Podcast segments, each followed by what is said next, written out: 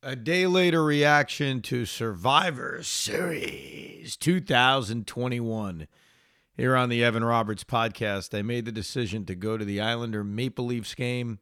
When I got back, I watched Survivor Series. I was too exhausted to do a podcast, and I figured let me watch Raw because I need to find out who got the golden egg, and then we'll react to both of it. Uh, I don't want to be overly dramatic, so I'll just say it. I think we're at a crisis. I think we are witnessing the worst we have seen from the WWE in a very, very long time. The Survivor Series sucked. Monday Night Raw sucked. The storylines are awful. We got to panic. I mean, this is as bad as it gets. Let me start with Survivor Series. Look, was Becky Lynch, Charlotte Flair a fine match? It was a fine match. It was fine. There was nothing wrong with it.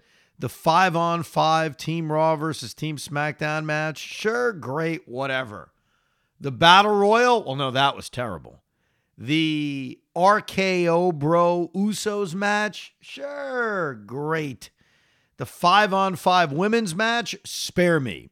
And the Roman Reigns Big E match, yeah, it's fine. Roman won again, great. But you talk about a muddled mess with zero build, with zero storylines, with zero reason to care, and you have the Survivor Series. I mean, the Survivor Series right now, and this has been going on for years, this isn't new, is far and away the worst pay per view on the calendar because they've bastardized it, they've ruined it. They try to make you feel like, ooh, it's SmackDown versus Raw. And to add insult to injury, to make it worse, they just had the draft weeks ago. Who cares about brand supremacy? And I've said that many times when I've ever whenever I've done a Survivor Series podcast, but here's why this one was worse. Why this one really takes the cake. Because they never even built this up. This was an afterthought pay-per-view. And I get it when you've got 12 pay-per-views on the calendar, or big events, whatever you want to call it. There are going to be some that doesn't get a great bill, that doesn't feature a great card, and you move on. But this is a big four event. This is the effing Survivor Series. This is an event that's got a pretty damn good history. And what they did with it in 2021 is embarrassing. I mean, I'm embarrassed. That's why I went to the Islander game and checked out the UBS Arena because I knew this was such a garbage event and everything about it was bad. You know, just because you have a couple of good matches is not going to save the fact that this was an ill conceived waste of time. And here's the bigger problem than just the event not being good there is no future right now in the WWE for any of us to be emotionally invested. Not one. The best thing they have going on, and I've said this for years straight, is Roman Reigns. His character is badass. The problem is there's nobody compelling to face him. And last night or two nights ago, whenever the hell you're listening to this podcast, the Survivor Series was the best example that they have nobody equipped to face Roman Reigns. Because think about what they did with this event. They made this entire event about The Rock. They showed highlights about The Rock's history and his debut at Survivor Series 25 years ago at Madison Square Garden. They had an effing egg that The Rock gave Vince McMahon and it went stolen. More on that later. This whole event was about The Rock. And the WWE is so clueless that they made an event about a guy that they knew they couldn't get to show up. You know, I'm watching this thing thinking to myself, The Rock's got to show up. They couldn't be this stupid. They couldn't make an event around The Rock highlights and name a battle royal after The Rock. Have Vince McMahon explaining to Roman Reigns, you know, The Rock gave me a $1 billion egg, or whatever the hell he said, and then have the audacity to not have The Rock show up? Now, I get it. The Rock has a movie schedule. I'm not ripping The Rock for not being there. What I'm ripping the WWE for is if you know you don't have The Rock, you know you don't have him in the bag, then how could you make this entire event about The Rock? Why would you show any highlights of The Rock? First of all, I know he made his debut 25 years ago. I was actually in the building that night. Survivor Series 1996, really good event. Austin Bret Hart, the first of their grouping of matches. Shawn Michaels being turned on by the Madison Square Garden faithful as Psycho Sid won the WWF Championship. And yes, the debut of Rocky Maivia. You never even had to, re- to mention it. I mean, who sits around talking about anniversaries of debuts? You did it for The Undertaker. That's a little different. Like The Undertaker's debut was something special. Most other guys' debuts you sort of forget about. You didn't have to do this. You didn't have to make the entire night about The Rock if you knew he wasn't going to be there. And the end game for Roman Reigns, the and I think I said this a year ago, so this isn't even new. But the end game for Roman Reigns logically is The Rock. And they can't deliver on that. They can't deliver on that because The Rock's not a wrestler anymore, he's an actor.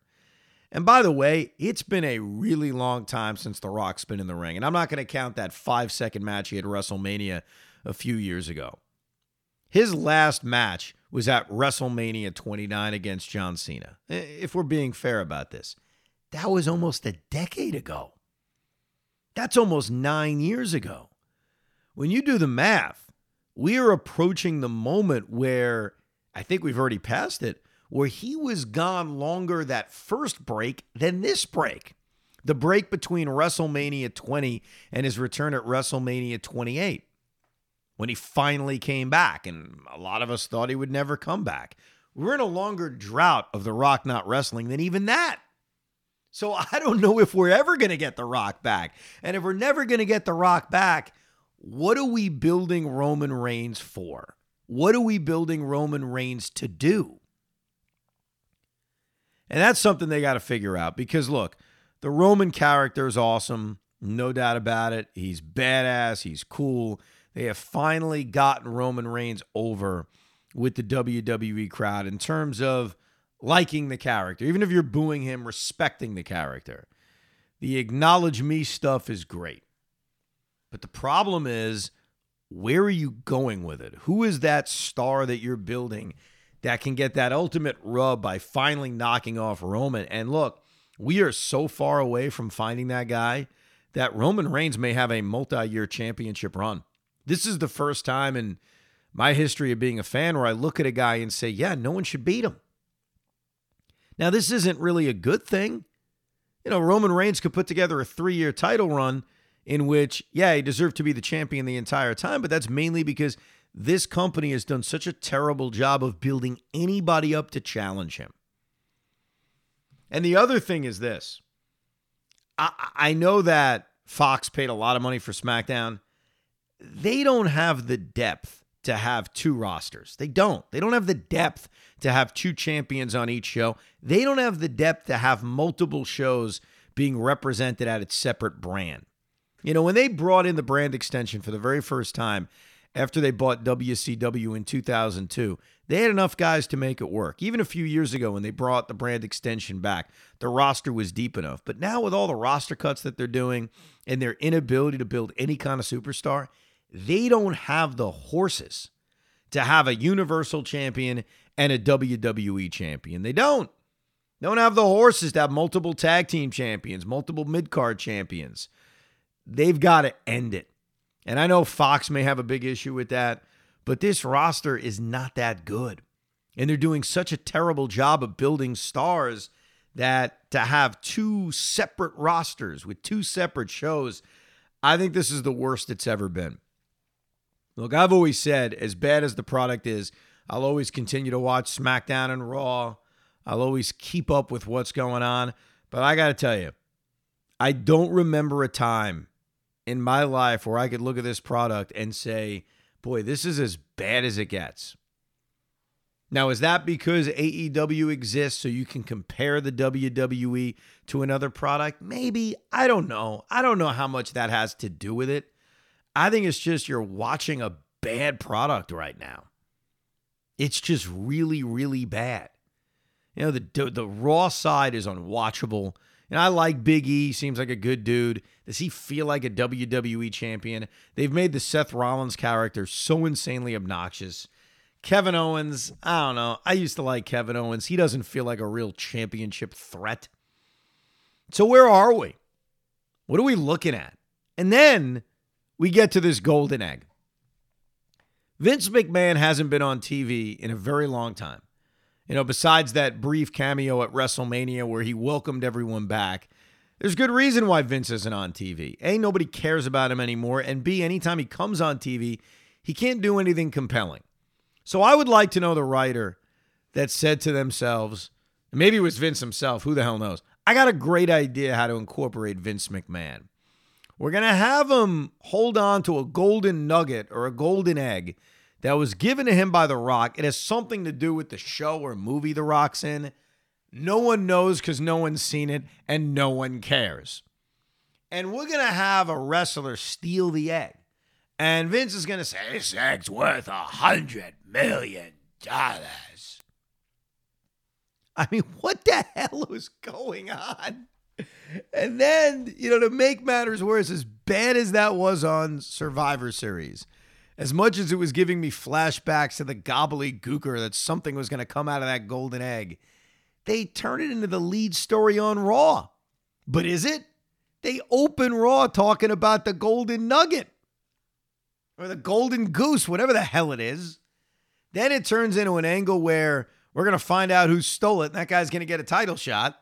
And then randomly, when you least expect it, it's Austin Theory who great, he's getting a push. That's fantastic. Hey, that's that's nice.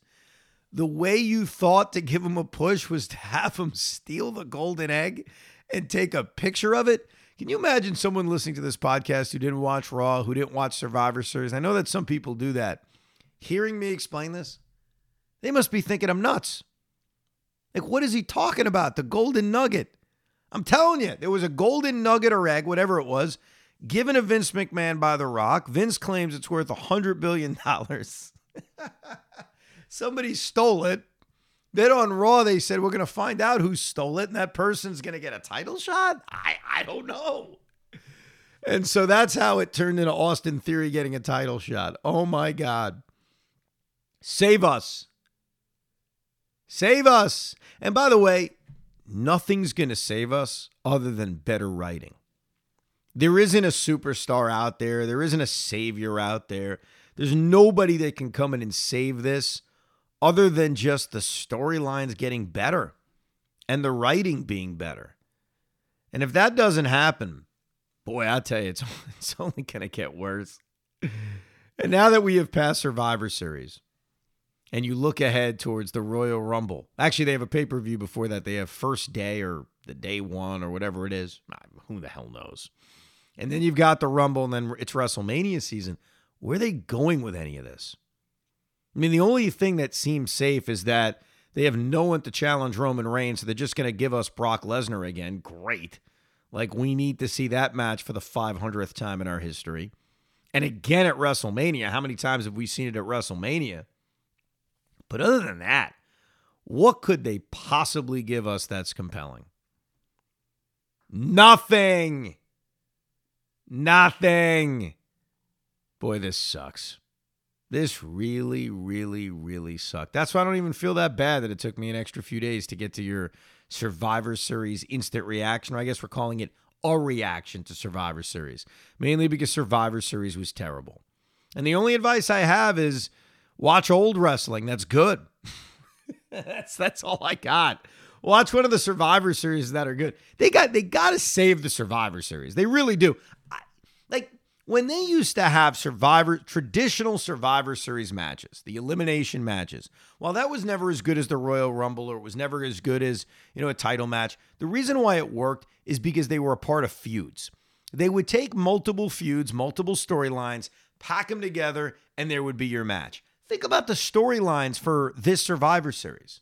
There were none the only storyline that gained any steam was Becky and Charlotte really don't like each other in real life. That's it. that Charlotte went off script when they were exchanging the Raw and SmackDown championships. There was no storyline around the Survivor Series matchups. What was the storyline? Can Raw guys get along? Can SmackDown guys get along? Great. Who cares? And that's why they've ruined Survivor Series because there's no storylines involved. It's just Raw versus SmackDown, and someone's got to let Vince McMahon know, or whoever's making these decisions, Nobody gives a rat's ass about Raw versus SmackDown. I'm going to cleanse myself by watching Survivor Series 98. Not the greatest Survivor Series in terms of wrestling, but great in terms of storyline because it was a deadly game. Anyhow, thanks for listening to this reaction to Survivor Series and Monday Night Raw edition of the Evan Roberts podcast.